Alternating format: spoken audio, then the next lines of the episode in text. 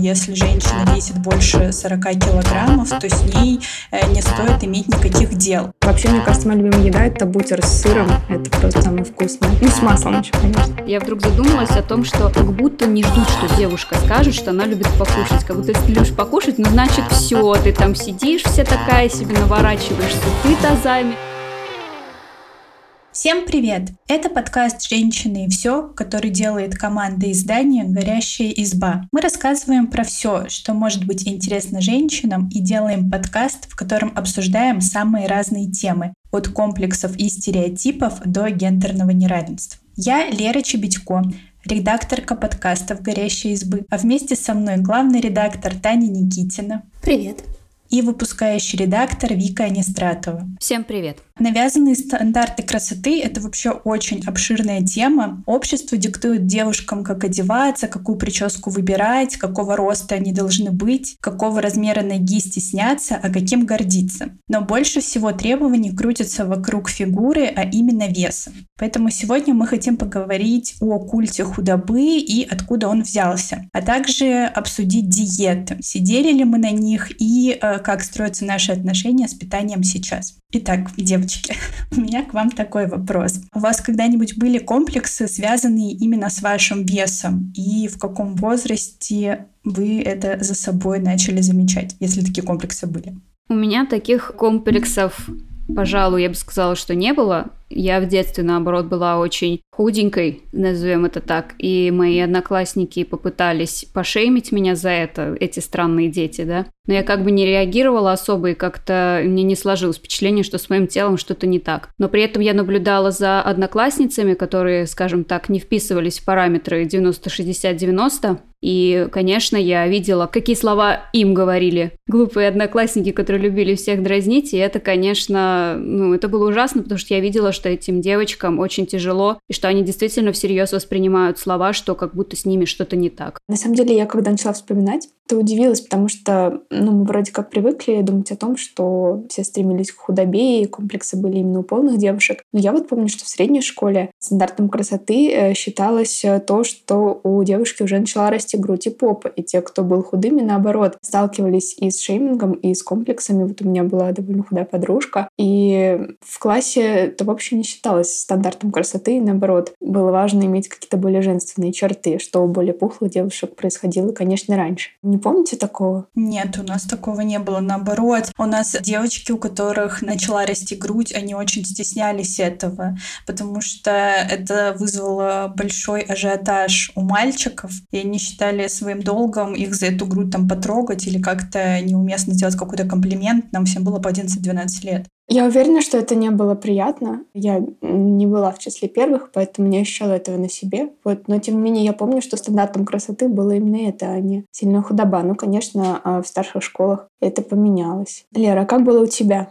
У меня были комплексы по поводу моего веса, но я скажу честно, я где-то лет до 11 жила и думала, что ну со мной все в порядке, у меня обычная фигура, была у всех детей моего возраста. Но вы знаете, и, наверное, некоторые наши слушатели тоже знают, что я занималась синхронным плаванием. И вот когда я начала ходить на спортивную секцию, тогда-то выяснилось, что, оказывается, я, ну, толстая по меркам э, моего тренера и девчонок, с которыми я была в команде, хотя сейчас я смотрю фотки, нет, я была просто обычным ребенком. Но вот в 11 лет я как раз начала э, задумываться о том, что с моей фигурой что-то не так, и в 11 лет я начала активно худеть и придумывать себе всякие дурацкие диеты, которые мог придумать мозг 11-летнего ребенка. Ну там завтракать только конфеткой и чашкой кофе, перед тренировкой съедать только яблочко, ну вот что-то такое. Я, кстати, пробовала сидеть на гречке. Не могу сказать, что у меня был какой-то период серьезных комплексов, потому что на самом деле у меня э, ну, такой довольно стабильный вес, и он, в принципе, сильно не менялся с тех пор, как я доросла до своего роста. Вот, ну, я была чуть-чуть толще или чуть-чуть худее. Но у меня всегда была проблема, что стандарты красоты, которые были у меня в голове, не соответствовали моей фигуре. И более того, я всегда выбирала что-то, чего я никак не могу достичь. То есть у меня такая, ну, короче, довольно обычная фигура, э, скорее спортивная и крепкая, чем э, такая изящная и хрупкая. Мне же в разные периоды жизни нравились либо очень худые девушки, такие стройные, почти прозрачные, с такими тоненькими запястьями. Ну, знаете, знаете, как, я не знаю, Шарлотта Генсбур или Кейт Мосс, которая была очень популярна, когда мы учились в школе, со своей нездоровой худобой, как э, мы сейчас понимаем. Либо, знаете, такая как бы э, мягкая округлость. Я вот почему-то вспоминаю Сабрину маленькую ведьму. Ну, то есть ее нельзя назвать там полненькой, но она была такая, у нее были щечки, такие немного круглые ручки, такие ямочки. Мне это очень нравилось. Это мне тоже было недоступно, потому что моя фигура более спортивная. И вот в разные периоды жизни я очень переживала, что мне недоступно либо то, либо другое, и при этом этого нельзя достичь, потому что, ну, я просто по-другому выгляжу. И даже если я похудею, это не будет воздушно и красиво. Если я поправлюсь, вряд ли я буду выглядеть э, миниатюрной, округлой. Вот, короче, просто смотрела на эти типажи и грустила. Лера, на твои представления об идеальном теле как-то повлияли ну, идеально в кавычках мы, конечно, имеем в виду, повлияли как-то актрисы, певицы, может быть, какие-то еще любимые селебрити того времени? Ой, я была большой фанаткой Майли Сайрус, и, наверное, лет в 13-14, я вот не помню, какой это был год, у нее вышел вот этот знаменитый клип Wrecking Ball, где она в белом таком нижнем белье и обнаженная в некоторых моментах летала на этом шаре, который, как он правильно называется, на этом Ball. Вот, и у нее была такая потрясающая классная фигура, и я всегда всегда хотела быть такой, как она, чтобы у меня была точно такая же фигура. Но в целом, я сейчас смотрю по фоткам, в 13-14 лет у меня была такая фигура. Еще я хотела кубики пресса, но они у меня тоже были, но мне почему-то казалось, что их не было. Ну, мы же, кажется, уже знаем, что, конечно же, важно наше собственное восприятие, не то, как мы на самом деле выглядим. Возможно, если бы в тот период мы любили себя чуточку больше, мы бы и нравились себе чуточку больше, даже если бы внешне мы выглядели бы совершенно так же. Вика, у тебя были какие-нибудь люди, девушки, женщины, на которых ты хотела быть похожей? Да, мне на самом деле очень нравится, честно говоря, даже до сих пор. Я увидела еще, будучи девочкой, фильм «Завтрак у Тиффани» и Одри Хепберн. Мне О, безумно да. понравилась ее фигура. Вот это вот как раз то, о чем говорила Таня, некая такая воздушность, тонкость, хрупкость. Честно скажу, нравится мне смотреть на Одри Хепберн, очень нравится смотреть на Лили Коллинз, которая, на мой взгляд, тоже примерно такого же телосложения. Но, конечно, с возрастом я поняла, что внешность, во всяком случае, Одри Хёбберн обусловлена не только генетически, но и тем жизненным опытом нелегким, который она пережила в годы Второй мировой войны. Поэтому, да, я этим любуюсь, но сейчас стараюсь отдавать себе это отчет, что, ну, отчасти это отпечаток опыта человека, его пройденной жизни. А я еще, знаете, вот думала о том, э, что породило комплексы, например, у моих подружек, у моих одноклассниц. Я помню, что одна моя близкая подруга, с которой я хорошо общалась, она почему почему-то смотрела какие-то э, странные видео на Ютубе, которые вели какие-то парни, и которые рассуждали о том, что если женщина весит больше 40 килограммов, то с ней э, не стоит иметь никаких дел. Да, я прекрасно помню вот эту тему именно с 40 килограммами, кто вообще это придумал. Помните, в нашем подростковом возрасте были популярные группы типа типичная анорексичка, 0% жирности, те же 40 кг, кажется, самая известная. Вы в них сидели? Я да. Я сидела в группе 40 килограммов, и это, конечно, я не знаю, я думаю, что маленьким девочкам туда нужно запретить фото, это так ломает психику, э, особенно какие ужасные советы и диеты там рекомендуют. Ну, знаете, там один день есть гречку, один день чернослив, один день яблочко с кефиром. Меня такие группы очень пугали, я их очень хорошо помню, и мне кажется, я тоже в них состояла и читала, но при этом я, по-моему, никогда не следовала советам, потому что я уже изначально начиталась всяких страшных историй про девушек, которые умирали от анорексии, которые так сильно ослабевали из-за диет, что они не могли начать есть заново. И мы обсуждали это с подругами в школе, что для меня это скорее была такая группа пугалка, куда я заходила, знаете, получить какие-то тяжелые впечатления, чтобы никогда не. Не знаю, там у тебя свой опыт взаимодействия с этой группой, у меня свой, но я вот помню, что там всегда были альбомы, где подписчицы этой группы делились как вдохновение, как они похудели. Они выкладывали свои фотографии до и после, после. Я прям помню период, когда, ну, я их постоянно смотрела, эти фотографии. То есть у меня была какая-то зависимость. Мне нужно было каждый день эти фотки пролистывать и смотреть на чужие результаты и мечтать, что э, случится так же. Более того, в эту группу кидали всякие мотивирующие картинки с девушками с красивыми фигурами. И я даже себе поставила специально на заставку телефона э, одну из таких мотивирующих фотографий с посылом, что если вдруг я захочу там э, есть или нарушу какую-то диету, то я буду смотреть на эту фотку и как бы знать, к чему я стремлюсь. Я думала, что у меня никогда не получится. Просто когда эти группы стали популярны, я уже весила 50 килограмм. И я, в принципе, никогда не весила 40 с тех пор, как я доросла до 162 сантиметров. Ну, мне казалось, что это просто невозможно, что это какая-то недостижимая штука. Вот, а девчонки все выдуманные в этих группах. Это слишком красивые, слишком тоненькие. Мне казалось, это недостижимо. Знаете, как-то мимо меня все эти группы пролетели со свистом, потому что я про них слышала, но как-то не заходила. У меня была под рукой бабушка, мой личный ответственный человек за мою любовь к себе, которая мне всегда говорила, что я очень худенькая, что мне надо наоборот побольше кушать. Поэтому мне не приходилось задумываться, что что-то не так может быть с моей комплекцией, и поэтому я в эти группы как-то и не заходила. Но вот знаете, я слушала ваши рассказы и невольно вспомнила, может быть, нашим слушателям это будет интересно, как раз заходила речь о Лили Коллинс, и я вспомнила фильм «До костей» называется. В нем как раз играет главную роль Лили Коллинс, и мне кажется, что он здорово показал вот эти переживания девушек, которые доводят себя до серьезных заболеваний, что к этому приводит и как они пытаются это преодолеть. Очень классный фильм, навеянный мне по мотивам группы 40 килограмм. Мне кажется, если кому-то хочется узнать побольше, вот как раз вариант. Мне этот фильм очень понравился. Лер, вот расскажи. Многие говорят о том, что эти группы э, действительно опасны, особенно для девчонок, которые подросткового возраста. Если ты сама рассказываешь, ты сидела там довольно плотно. Можешь ли ты сказать, что это как-то повлияло на тебя, и что помогло тебе, ну, в принципе, не впасть в эту болезненную зависимость от еды и, видимо, однажды выйти из этих групп? Наверное, тот факт, что я очень люблю покушать. На самом деле... Да, я... я тоже.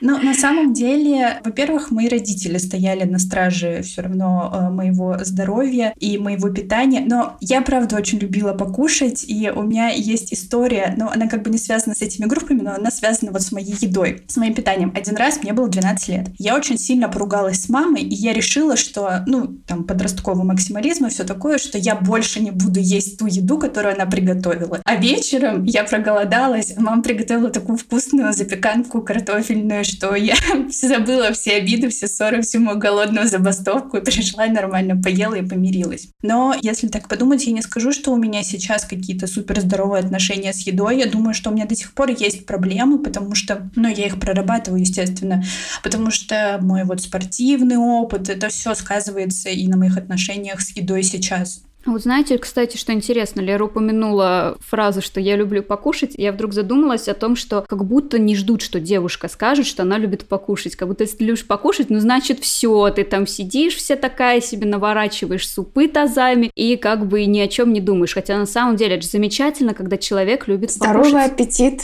здоровый да. человек. Мы все любим Я покушать. вот очень люблю покушать. Поэтому я считаю, когда девушка говорит, что она любит покушать, надо спросить, куда пойти покушать. Детка, ты все знаешь, расскажи что самое вкусное, как легче приготовить и где подают лучшие булочки. В тему к тому, что Лера рассказывала, я, кстати, подумала, что мне кажется, что меня уберегло от большого количества диет то, что моя мотивация быть худой и красивой была не настолько сильной, как то, что я стеснялась того, что мне этого хочется. То есть мне казалось, что если я скажу маме, что я теперь сижу на диете и буду есть только яблоки, она будет меня осуждать или смеяться надо мной. Ну и вообще, что это значит, что я не уверена в себе. Мне казалось, что это слабость, которую нельзя показывать. Поэтому поэтому у меня было очень много каких-то моральных терзаний по этому поводу, поэтому я думаю, ну, я лучше буду кушать. В принципе, не очень хочу быть красивой, но я не хочу преодолевать все эти социальные барьеры. Я на самом деле до сих пор не знаю, как придерживаться своей системы питания, если ты живешь, например, с родителями, у которых свое понимание об этом. Мне иногда бывает трудно отстоять какие-то свои ну, привычки, но сейчас уже легче но это пришло только с годами. Вот, то есть, например, не доедаться на ночь или не пить чай со сладким сразу после еды, то, что я обычно не делаю, но принято у нас дома. Ой, трудно стоять на своем. Понимаю, я когда приезжаю к бабушке с дедушкой, у них прям потребность меня накормить, а у них своя дача, поэтому у них куча всяких там фруктов, овощей. И вот мы только поели, и они мне говорят, хочешь чай с пирогом? Я такая, ну нет, попозже. И я сижу, буквально час не ем, и они подходят ко мне и говорят, что-то ты, Лерочка, плохо кушаешь. Хотя я час назад вышла из-за стола. Кажется, бабушки и дедушки строже всех стоят на страже нашего здоровья, питания. Во всяком случае, точно питание. Да, мне пока кажется, это одним из самых главных вот правил условно здорового питания для себя, это не есть по инерции. К примеру, я прям провела с собой это упражнение в последний раз, когда я была вот у родителей и потом у бабушки. То есть я прямо думала, хочу ли я сейчас съесть вот это то, что на столе. И обычно там очень много всего стоит. И я прям постоянно задавала себе вопрос, хорошо, а вот это я буду, а вот это я буду, а мне действительно хочется, может быть, я уже наелась. И мне удалось чуть ли не впервые в жизни не объесться.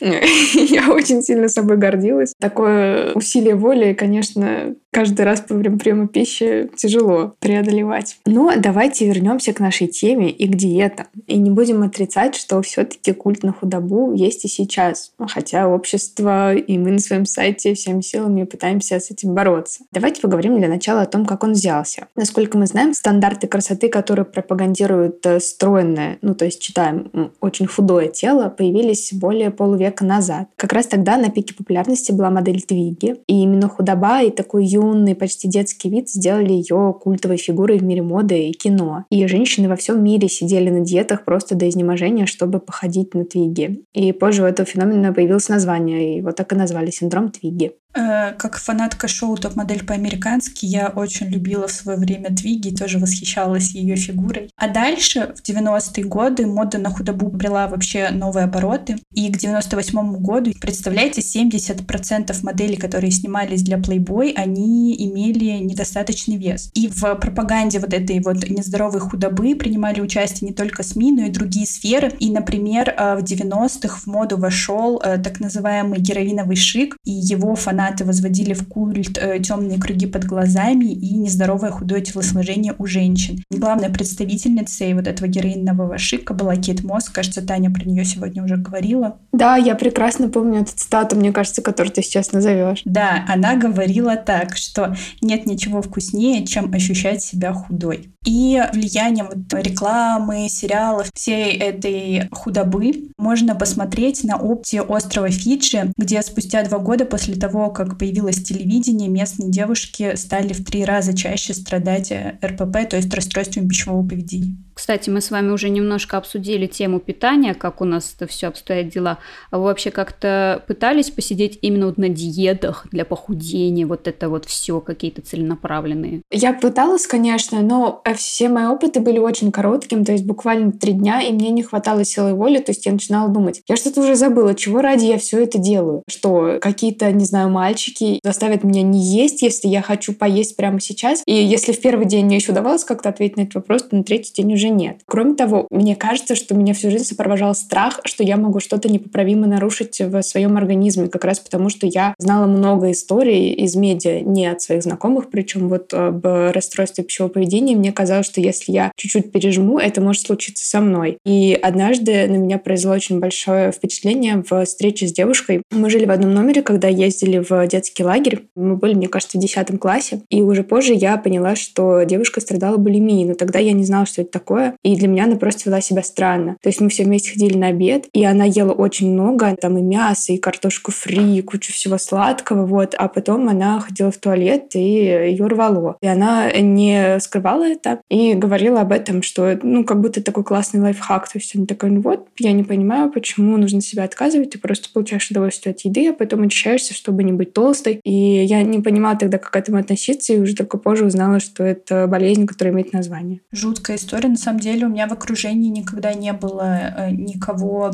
у кого были бы там, например, булимия или анорексия. Но я четко помню, что вот в университете, когда я училась, все мои знакомые девчонки, все были озабочены и похудением, и сидели на разных диетах. И мы жили все вместе в общежитии, и ну, я наблюдала за этим всем. Например, моя соседка по комнате сидела на абсолютно жуткой диете, где три дня нужно было есть э, только мед и запивать его теплой водой. Потом пять дней овощи и пять дней только гречку без э, всего. И потом это все в обратную сторону. Другая моя подружка пробовала разные виды диет, там диета Дюкана, и кето-диета, и интервальное голодание. Мы с одной девчонкой пытались сидеть на ПП, но это тоже, знаете, такое ПП, которое ты сам себе придумал, и там явно это не было здоровым питанием. Один раз мы даже соблюдали пост целую неделю, но это скорее история забавная, нежели грустная, потому что мы это делали в качестве такого эксперимента, потому что друг сказал, что вот он хочет, чтобы Пасха была прям настоящим праздником, чтобы обрадоваться. Но нас хватило всего на неделю, и мы решили, что нет, пост — это точно не для нас. Вика, ты на диетах не сидела? Нет, я на диетах не сидела, и, честно говоря, даже как-то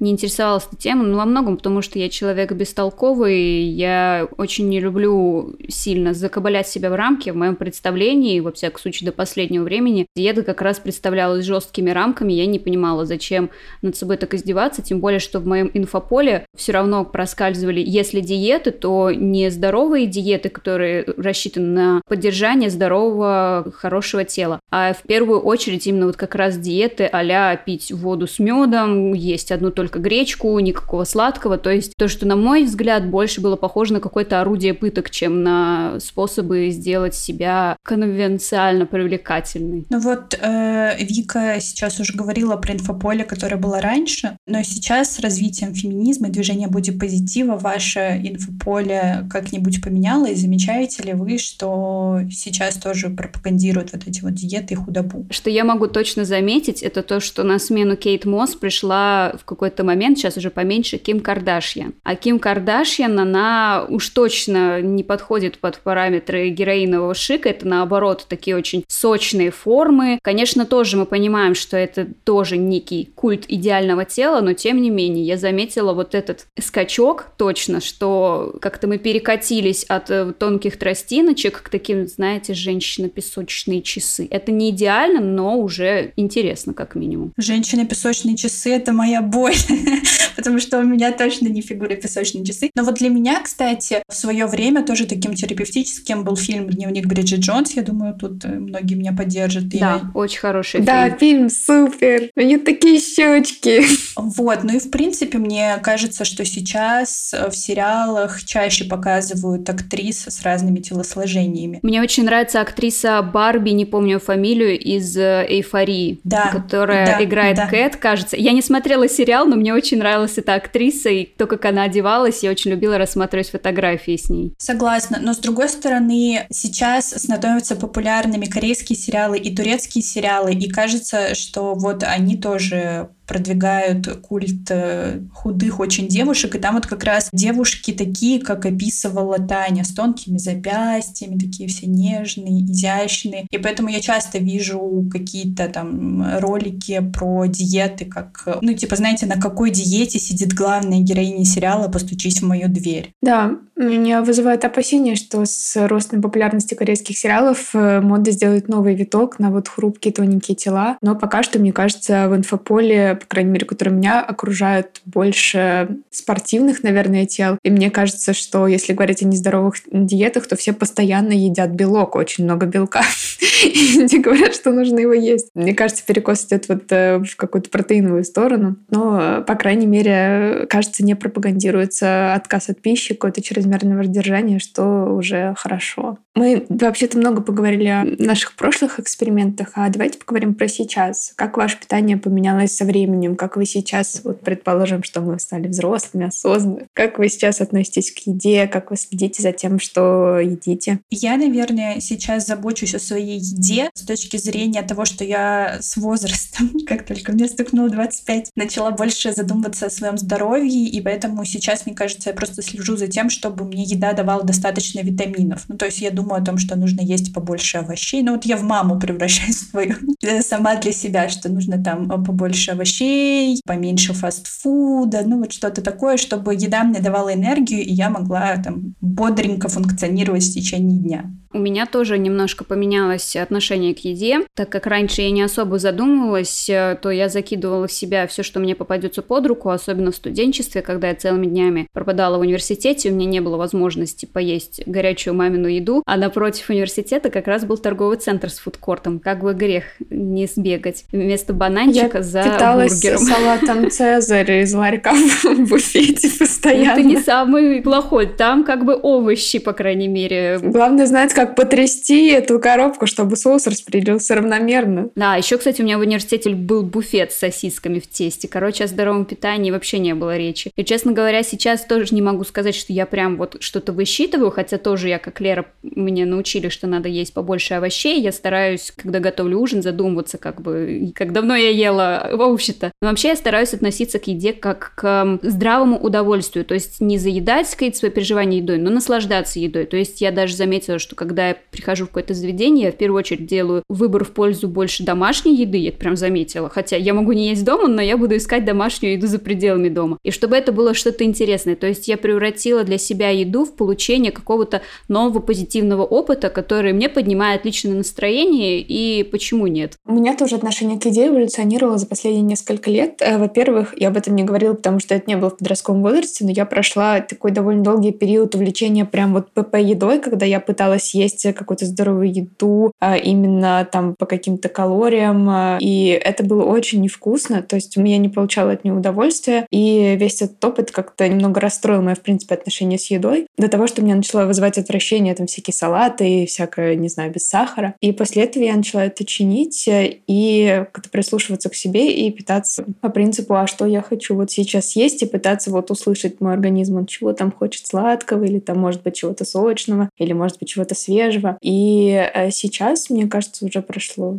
года полтора-два, как я начала это делать, и я прям заметила, что э, мне в этой системе очень удобно. То есть э, мой организм, оказывается, гораздо чаще хочет есть полезную еду, чем я думала. И обычно ему нравится что-то по принципу тарелки, ну то есть это когда там половина овощей, немного белка, немного углеводов. И я со временем запомнила, что куда относится, и наполняю эту тарелку почти не думая, и это удобно. И я заметила, что, например, если я ем вечером какую-то пасту, хотя это считается нормальным, в принципе, ужином, то лично мне тяжело, и я перестала это делать и стала есть, например, овощи, и стало легче засыпать. И, в общем, я вот так слушаю, изучаю. И, оказывается, мой организм не особо-то любит сладкое, просто ему очень его хочется, когда ему его не дают. В общем, это не секрет. Вот, поэтому, если мне хочется что-то сладкое, я с огромным удовольствием еду и ем, а много сладкого съесть не могу, поэтому это пока работает. Я, кстати, э, вот в школьное время помню, что я никогда не завтракала, и мне кажется, что это прямо была плохая привычка, которую я сейчас исправляю. Ну, то есть мне обязательно надо позавтракать. Я обожаю завтрак, это мой любимый прием пищи, потому что на завтраке все самое вкусное. Там, знаете ли, круассаны, всякие там яйца